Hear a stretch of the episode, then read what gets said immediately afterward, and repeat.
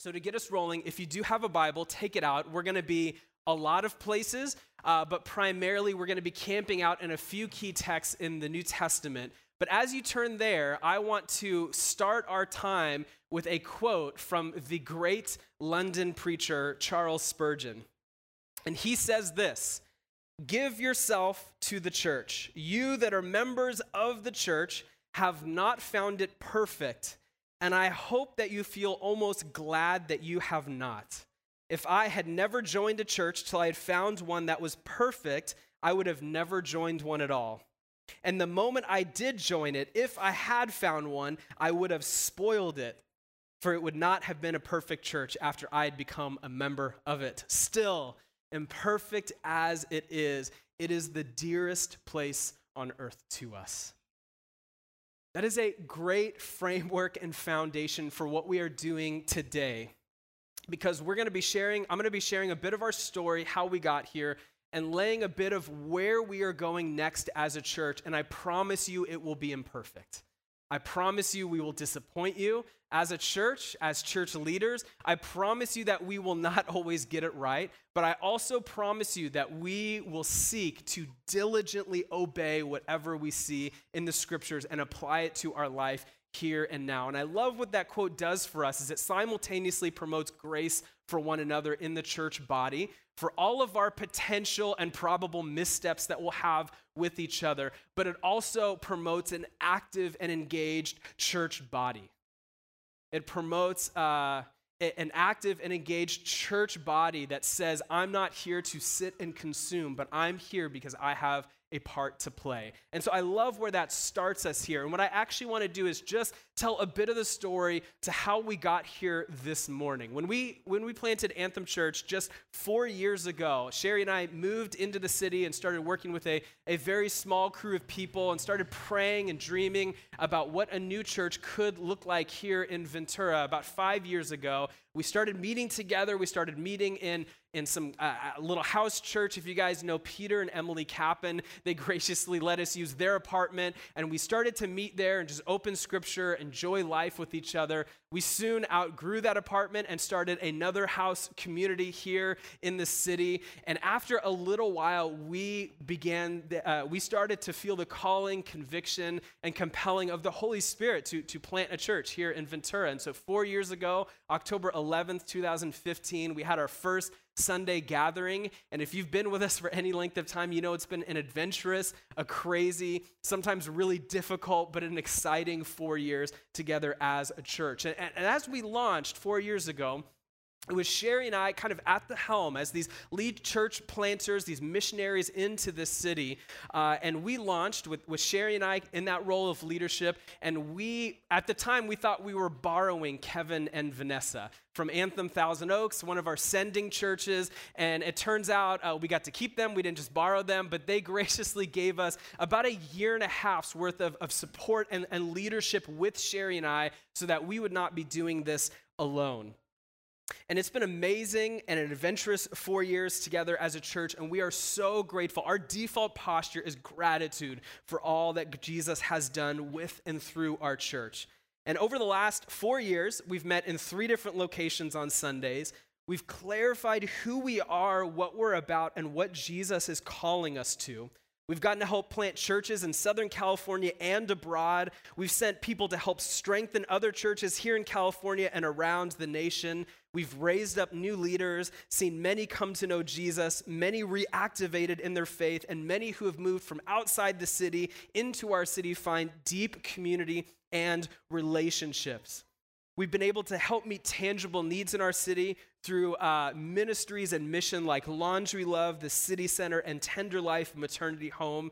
And through Alpha, we've cultivated a unique space for people from all sorts of backgrounds to explore faith, life, and meaning and Jesus together. And we've seen many grow in their apprenticeship to Jesus. Uh, orienting their lives around being with Jesus, becoming like him, and doing what he did together in our city, all to the glory of Jesus. Even despite us, he has done amazing, amazing things with and through us.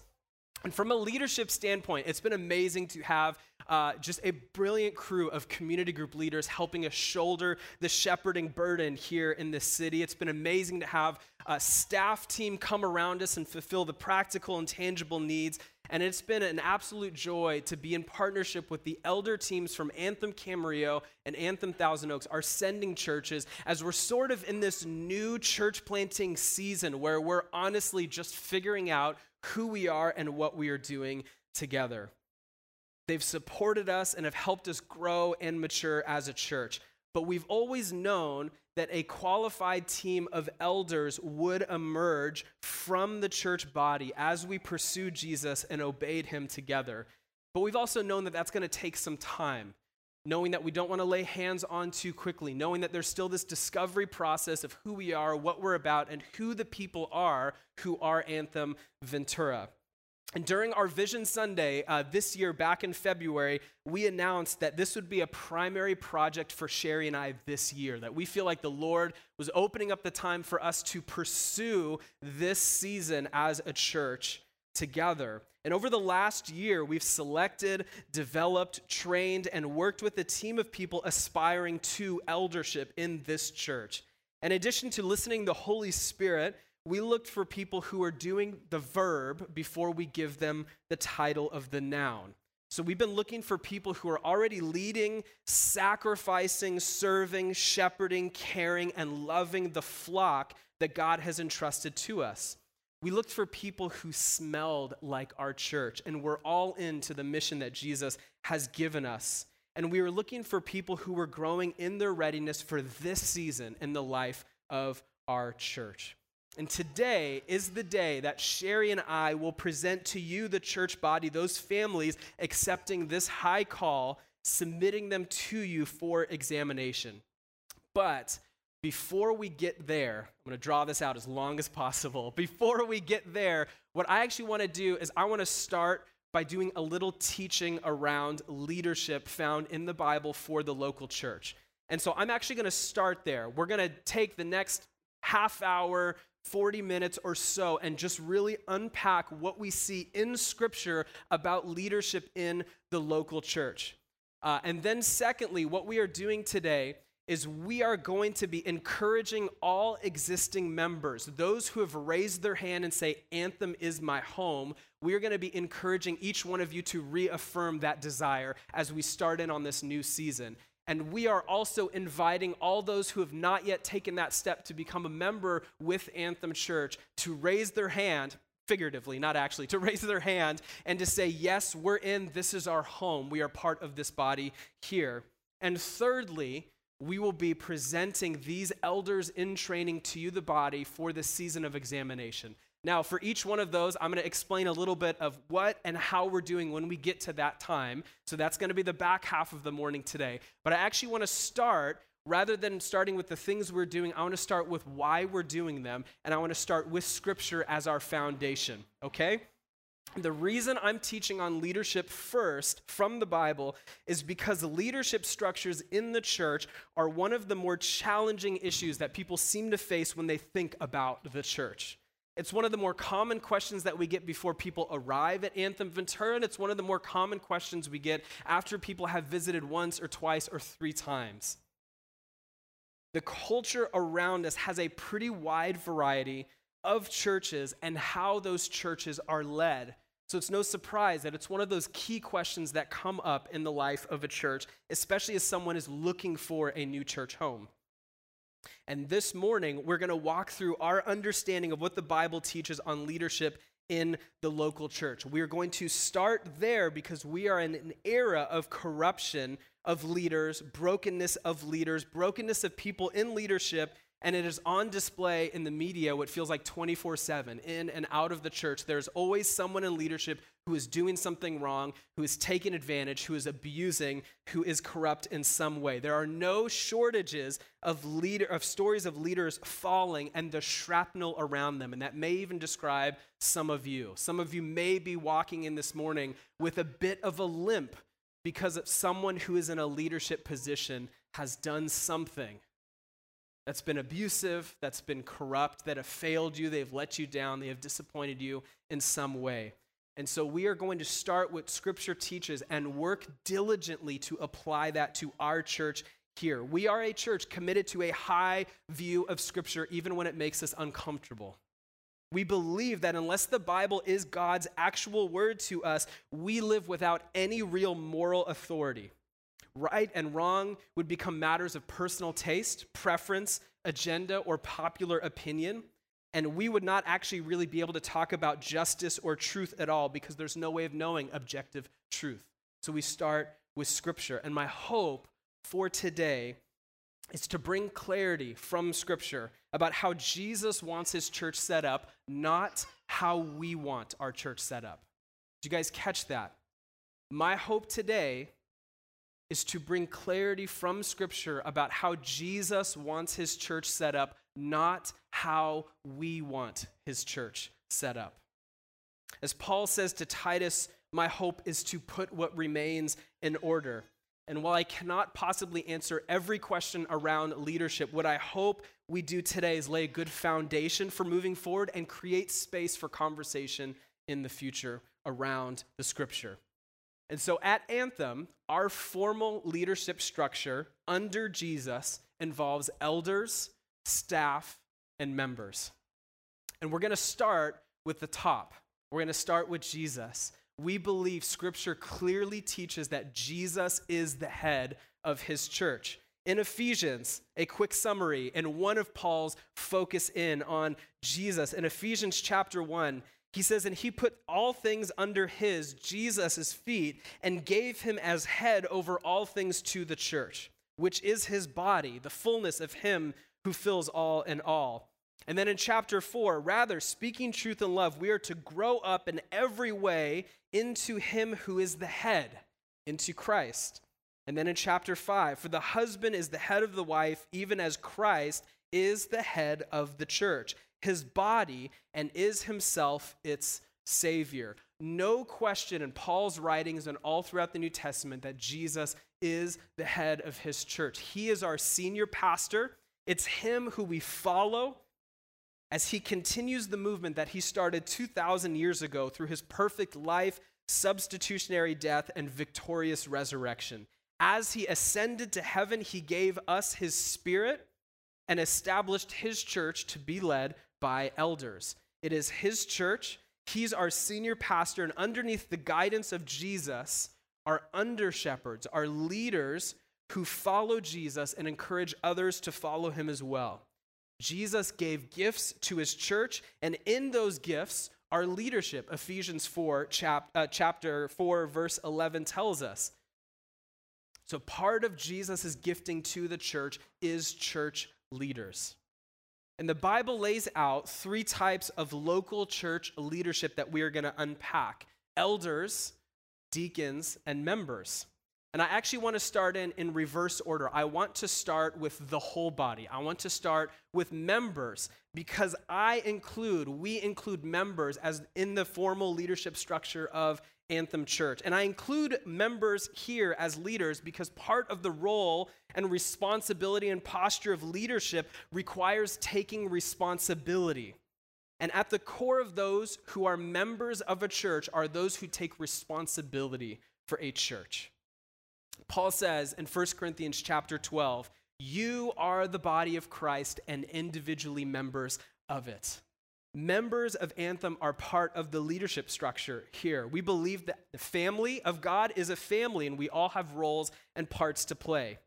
Now, I know membership has a whole lot of cultural baggage right off the bat. Like, I know that. I know some of you came from churches where membership was never even spoken of, and some of you come from churches where there's a high formal view of membership. Some of you have experienced brokenness and hurt as a result of those types of formal relationships. And right off the bat, knowing in full tenderness some of your stories, I want to encourage and challenge you to look to Scripture first before your own experience.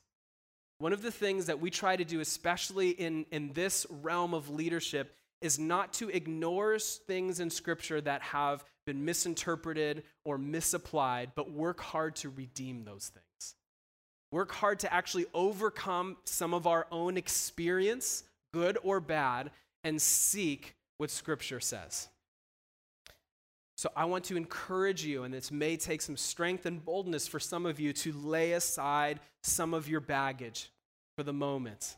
Lay aside some of your preconceived notions for what membership is and isn't, and diligently see what we see in the scriptures together. Now, I'll stay at the start. Anthem Church believes membership is present in the New Testament and is helpful and crucial for our church today. But the Bible is famously and frustratingly silent on what membership actually looks like and how it's supposed to happen. It just assumes that it's there and it's taking place. Now, rather than being frustrated, this actually leaves the church to creatively and humbly sketch this out for our time and our place. And so we're about four years into the life of our church, and God has blessed us with incredible people. He's uh, blessed us in incredible ways as a church. There is a generous and faithful group of people who have gathered together regularly to grow in our understanding of the gospel and our desire to serve in this community. And God has brought together a people genuinely excited for this city and for the gospel to reach this city. And as exciting as that is, over the last four years, it's created some unique challenges in shepherding and leading and caring for the flock that God has entrusted to us.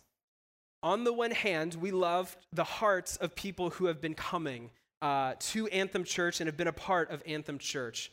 On the other hand, it has been a challenge as leaders to know exactly who the flock is. The challenge is then magnified as we are presenting and calling elders to shepherd the flock. We live in a culture where there are not only a large number of choices of local churches and denominations, but there are a number of parachurch organizations, podcasts, online churches, and small groups disconnected from any sort of church. And what we've had is people over the last four years who have come in, and as quickly as they've come in and joined and worshiped with us for a season, have quickly left. Now, I have long been a, a proponent, sometimes to our church's detriment, of unselfishness in the kingdom of God. People come into our church, they find it's, it's not the right home for them, they leave, they get plugged into another church, and Sherry and I celebrate that. It sometimes hurts and stings, but as long as believers are connected to a church family, we are happy. We are happy for the kingdom of God, we are happy for their church, we're happy for the other churches here in town if somebody leaves Anthem and is able to connect legitimately to another local church, we're not only okay, but we celebrate that.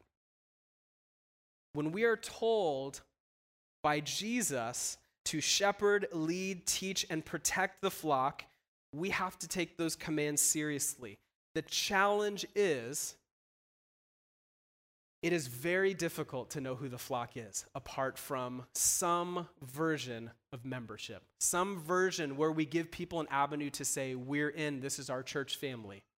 Otherwise, what we have is a whole lot of squishy people moving from place to place until it gets hard, and then they go somewhere else. Because of our transient culture, the answer of who is a part of this church cannot possibly be whomever shows up on a Sunday.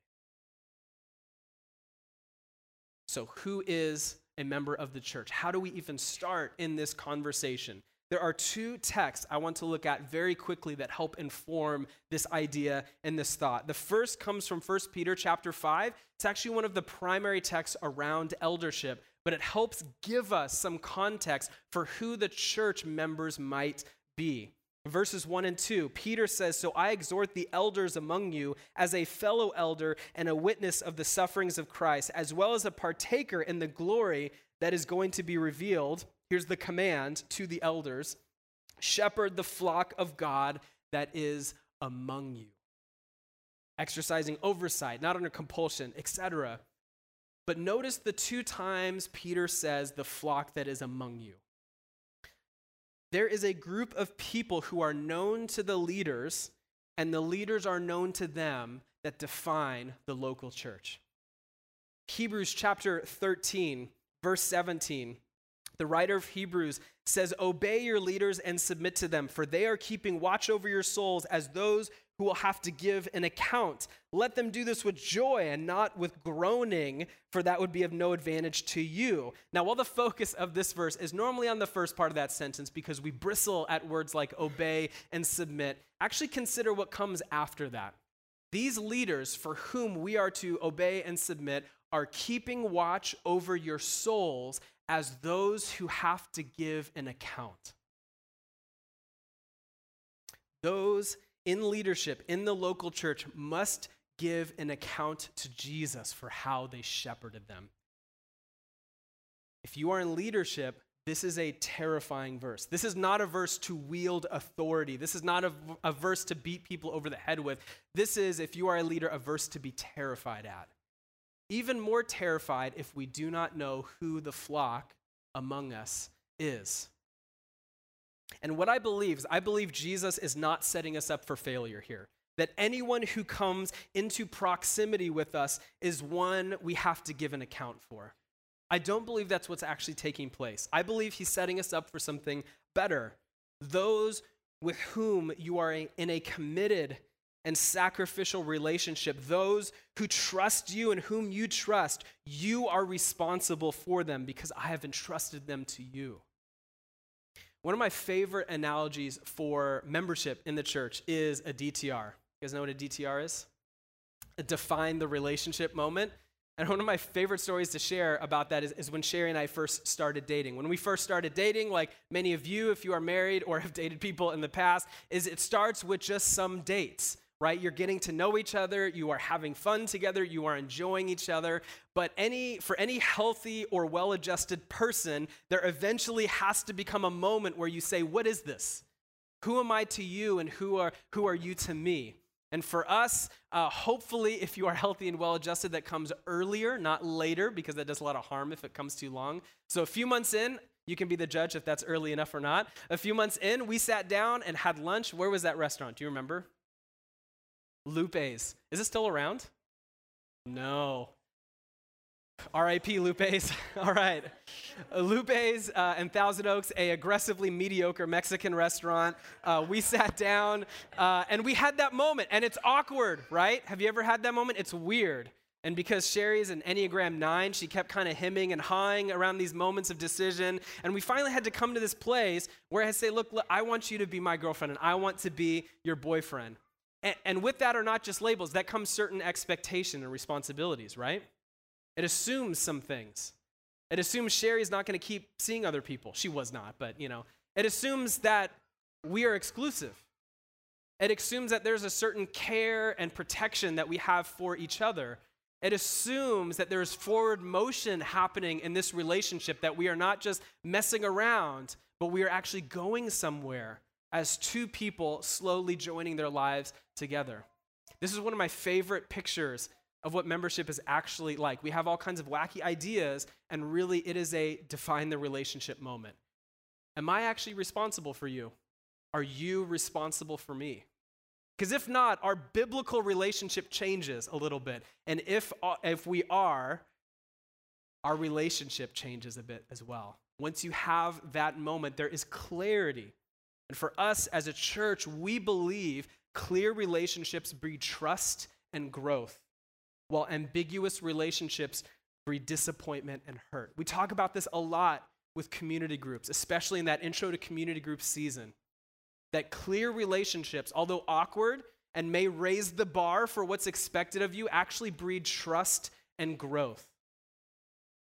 But if you're always in the dark, if you're always living in ambiguity, that usually breeds disappointment and hurt.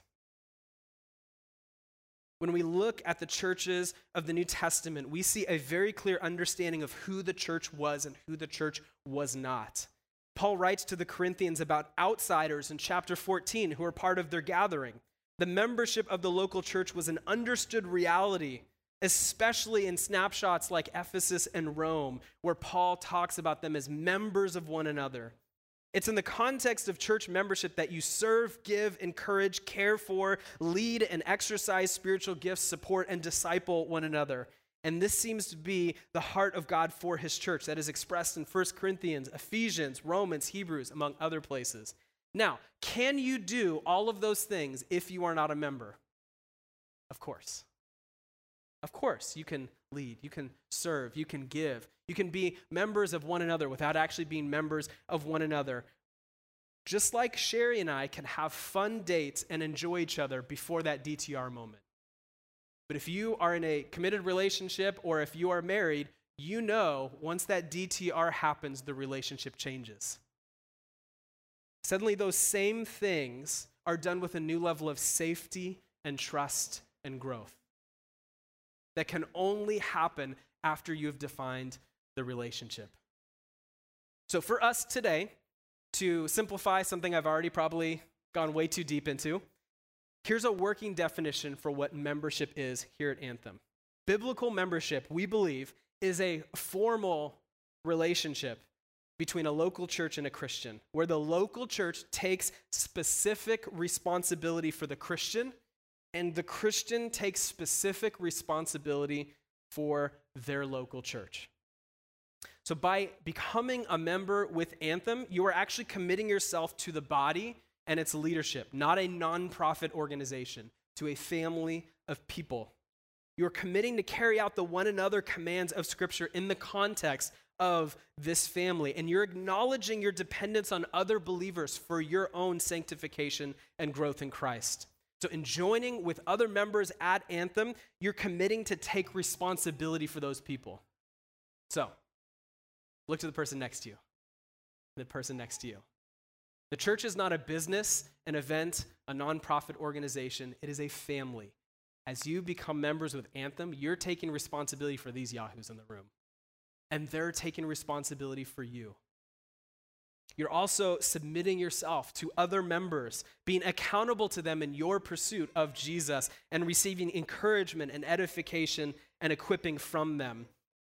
In his fantastic book, Uncomfortable, Brett McCracken says this A healthy relationship with the local church is like a healthy marriage.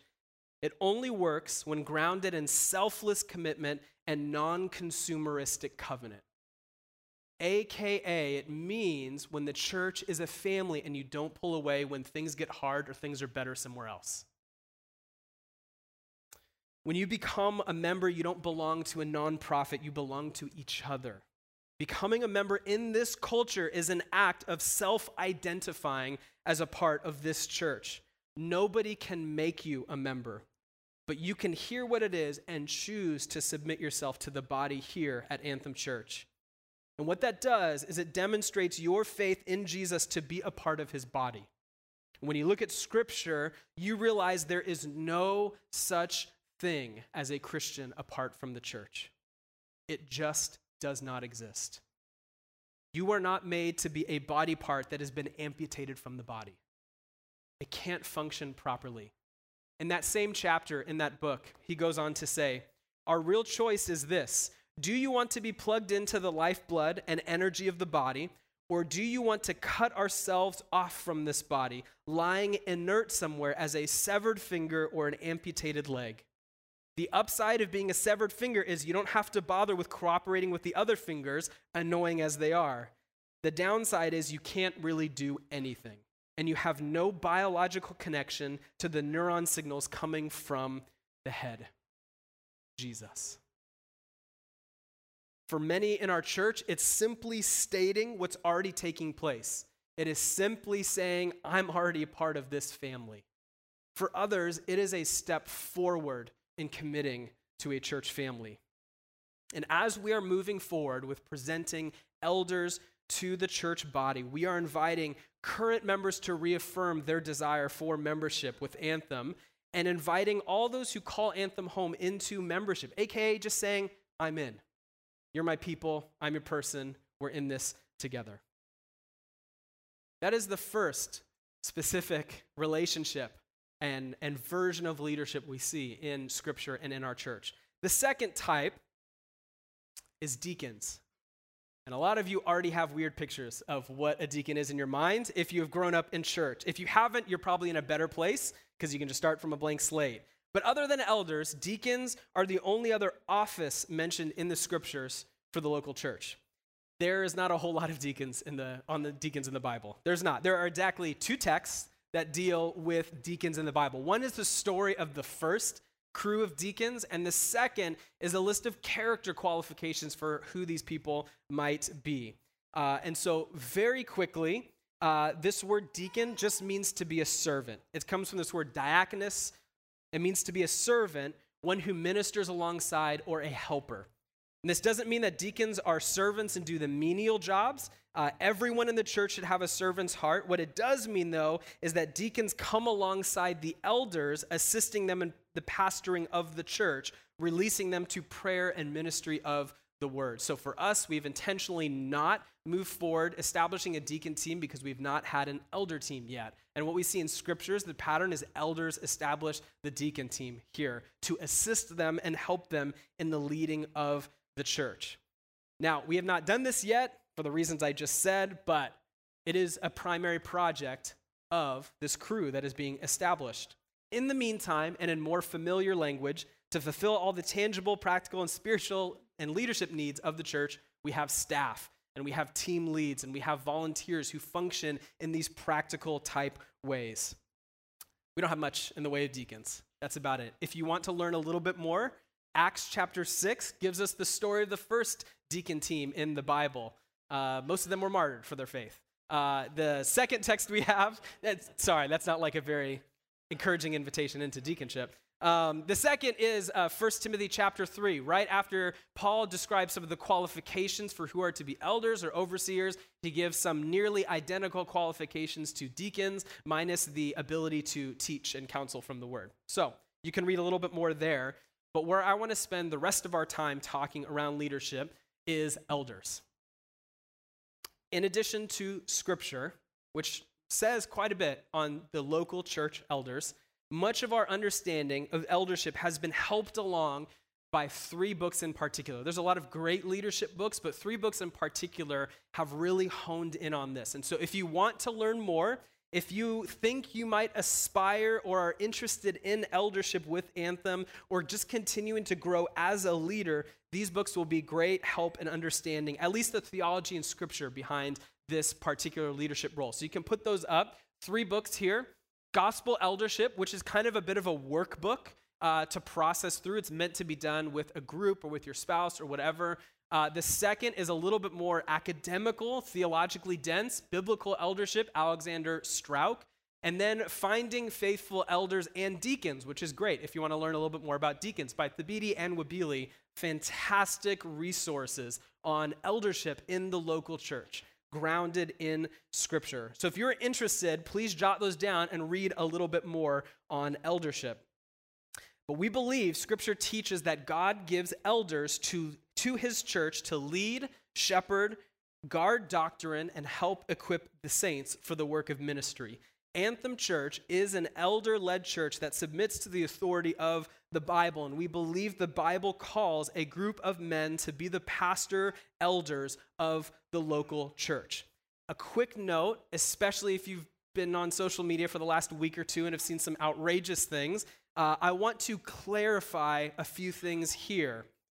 The requirements for elders or overseers in the New Testament included being faithful to their wives keeping their children submissive, and governing their households well, all of which assume that elders and overseers are men. But no spiritual gift, not prophecy, teaching, leadership, or anything else, is identified in Scripture as being exclusively given to men or women. Additionally, the primary picture of the church in Scripture is family. And in a healthy family, everybody contributes. This is why, in just a few minutes, when we bring up these elders in training, their wives are coming with them.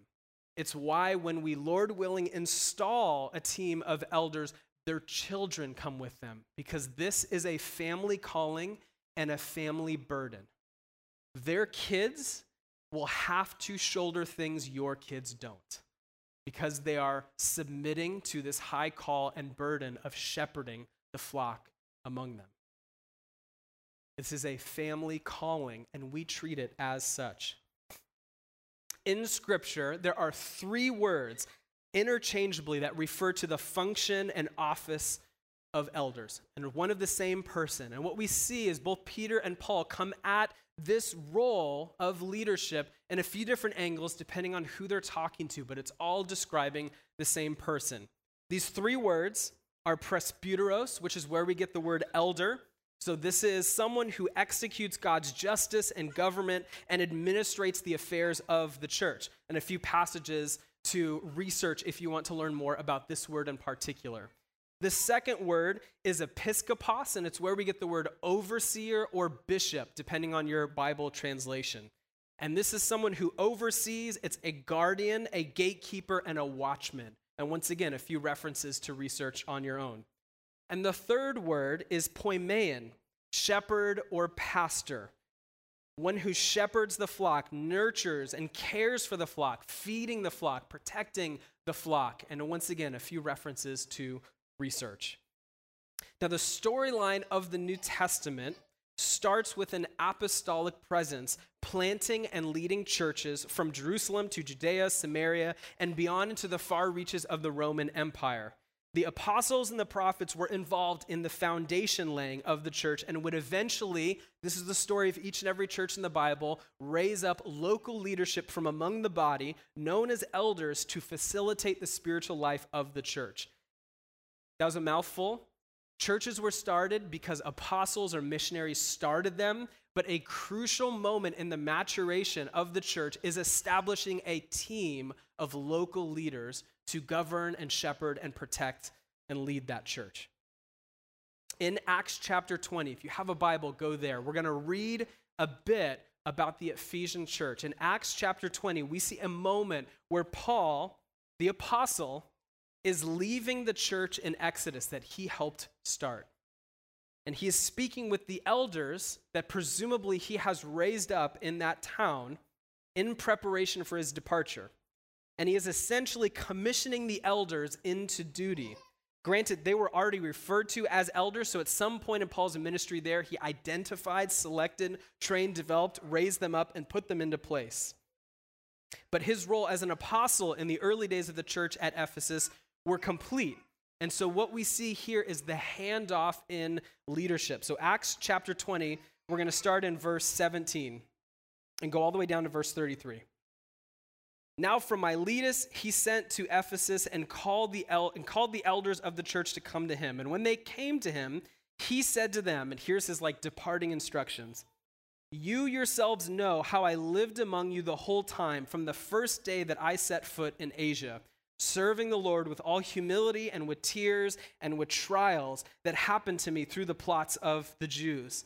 How I did not shrink back from declaring to you anything that was profitable and teaching you in public and from house to house, testifying both to Jews and to Greeks of repentance towards God and the faith in our Lord Jesus Christ. And now, behold, I am going to Jerusalem, constrained by the Spirit, not knowing what will happen to me there except that the Holy Spirit testifies to me that in every city that imprisonment and afflictions await me.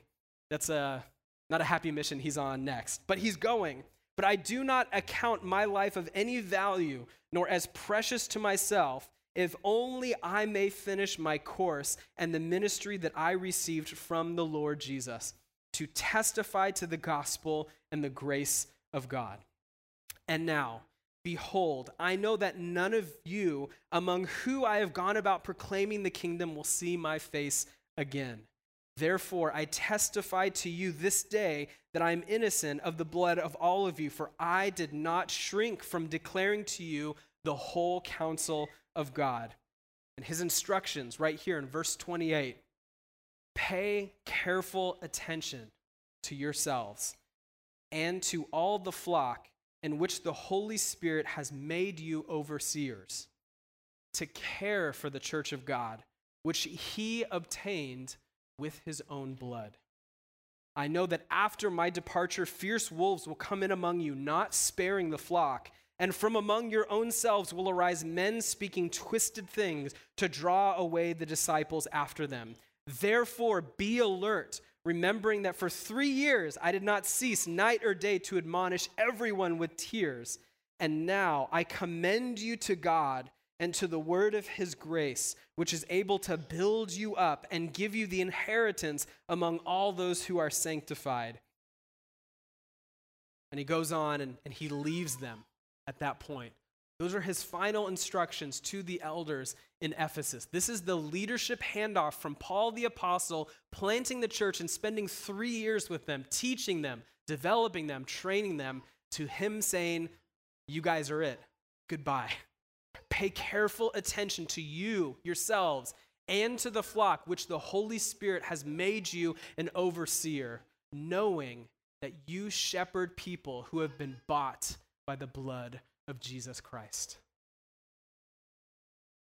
Paul gives his testimony, how he approached his ministry. And his primary goal here is to finish the preparation for the elders of Ephesus. And their eldership will consist primarily, what we see from this text, of carrying on the teaching of the whole counsel of God, protecting the flock of God from false teaching and wolves who will come and break up the flock. Their devotion is to the care and the oversight of the local church. We have other pictures of eldership in the Bible, but here, this is a great starting point because it is a very clear handoff from Paul the Apostle, missionary, church planter, to a team of people called and committed to leading and caring for this church. The primary role of the elders is to function as the overseeing leadership of the local church, taking care of the teaching, care of the flock, defense against false teaching, and management of the household and spiritual leadership in the church. This is a crucial moment for the Ephesian church. And what I hope you see is this is not a moment to be taken lightly. This is why we put out the bat signal for all of you guys who call Anthem home to be here. This is a crucial and vital moment in the life of any church. This handoff starts today. Sherry and I planted this church. We had an amazing team of leaders with us, but this is a formal moment when we go from being led by missionary church planting, solo pastor, whatever model you want to call it, to a team of qualified shepherds to care for and protect this flock. Flip over to Titus chapter 1. Titus chapter 1. Small book, right after 2 Timothy. Titus chapter 1. What we have in Titus, 1 Timothy, and 1 Peter are some of the primary texts around eldership. And particularly, what you're going to notice is Paul's main concern is their character. He's not so concerned with their ability to uh, to teach, to preach well from a oratorical standpoint. He's not concerned with their leadership strategies. He's not concerned with things we may import to our idea of leadership. He's concerned with their character, their calling,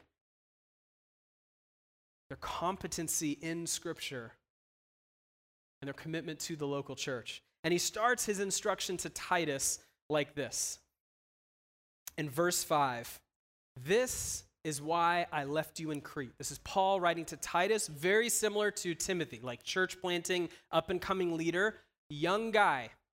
Don't think these are old fogies talking to each other. Young guy. Paul talking to Titus on the island of Crete, so that you might put what remained into order and appoint elders in every town as I directed you.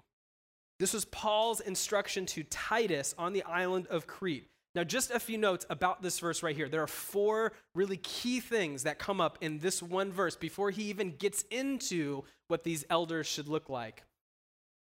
First, Paul says, This is why I left you in Crete, meaning it is somebody's job to do this. It doesn't just happen. I don't know about you guys, what your church history and background is. I grew up in a church that felt like it existed in perpetuity. Like I had never known, I was not there at the beginning. It was not a new church, it was a very old church. And uh, it just seemed like things were always going. And I don't ever reckon or remember a starting point. What we have here is in the early life of a new church, there is something that was somebody's job that had to be done. So it might be the missionary, the apostle, the existing elders to appoint other elders. But here, Paul gave that job to Titus. I left you in Crete to do this job. Second thing, to put what remained in order, meaning there is something inherently out of order in a church that does not have elders. Now, that doesn't mean all church without elders are evil and satanic or anything like that. Like, what we see in the New Testament is a lot of new churches being started, but what we also see is eventually, usually earlier in the life of that church, leadership gets handed off from the planter, the missionary, the apostle, even if they stay with that church, to a team of people.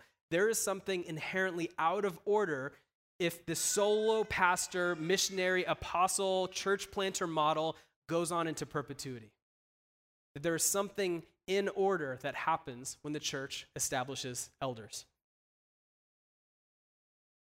This is why I left you in Crete, to put what remained into order. Appoint elders in every town, particularly in this leader. Every town is a way of saying every church. There's just one church in each town when the early church was getting started. And so, in every town on the island of Crete, there's a church. And Paul is saying every church needs elders. No church is exempt from this. Every church needs elders. As I directed you, the fourth part of this passage here, which means there's a certain way this ought to be done. And that's what we get in the next few verses of Titus. That's what we get in 1 Timothy chapter 3. And that's what we get in 1 Peter chapter 5. That to Paul, there is a certain way that this happens. The character of the elders to Paul is of utmost importance.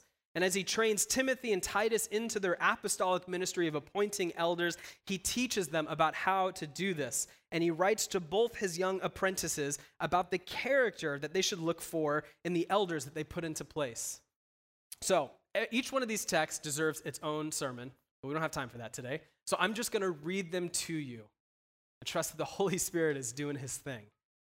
So in Titus, we'll continue. This is why I left you in Crete, so that you might put what remained into order and appoint elders into every town as I directed you. If anyone is above reproach, the husband of one wife, and his children are believers and not open to the charge of debauchery or insubordination. For an overseer, as God's steward, must be above reproach. He must not be arrogant or quick tempered or a drunken or violent or greedy for gain but is hospitable, a lover of good, self controlled, upright, holy, and disciplined. He must hold firm to the trustworthy word as taught, so that he may be able to give instruction in sound doctrine and also to rebuke those who contradict it. Flip over to 1 Timothy chapter 3. 1 Timothy chapter 3.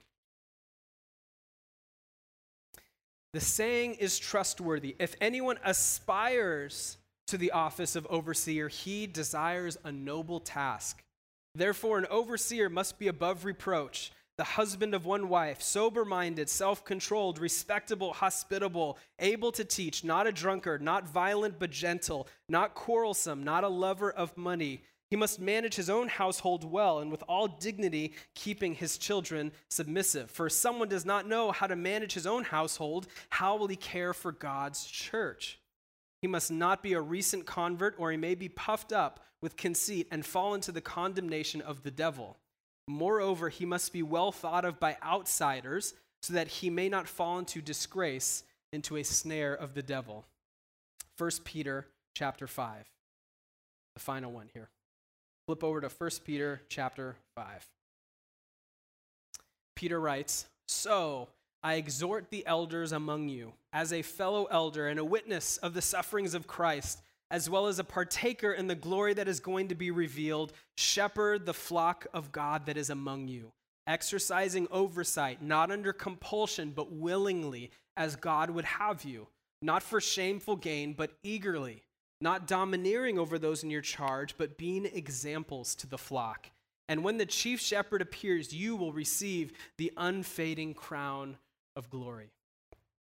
Paul's utmost concern is their character, their calling, whoever aspires to the office of overseer, their commitment to shepherd the flock among them, their competency in, in the scripture and wielding sound doctrine to counsel from the whole word of God, to encourage, to equip, and to rebuke, and to call out false teaching when they say it, to lovingly and sacrificially lay down their lives as an example, as a sacrifice, as the first repenters, as the humble, to say we are eagerly, not domineering, but eagerly accepting this call to shepherd the flock the Holy Spirit has made us overseers of.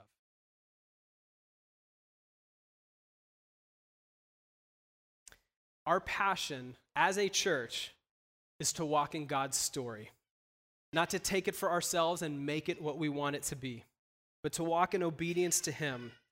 We are trying to be tender to what the scriptures teach and moldable to what the scriptures teach in life and particularly in leadership in the church. From an identity perspective, our leaders understand their identity as part of the body of Christ and that we are fellow saints and brothers and sisters with each person in this church first. And ultimately, we believe King Jesus is on his throne. He's our senior pastor, and under his leadership, our responsibility is to lead with humility and tenderness and with full focus on Jesus Christ.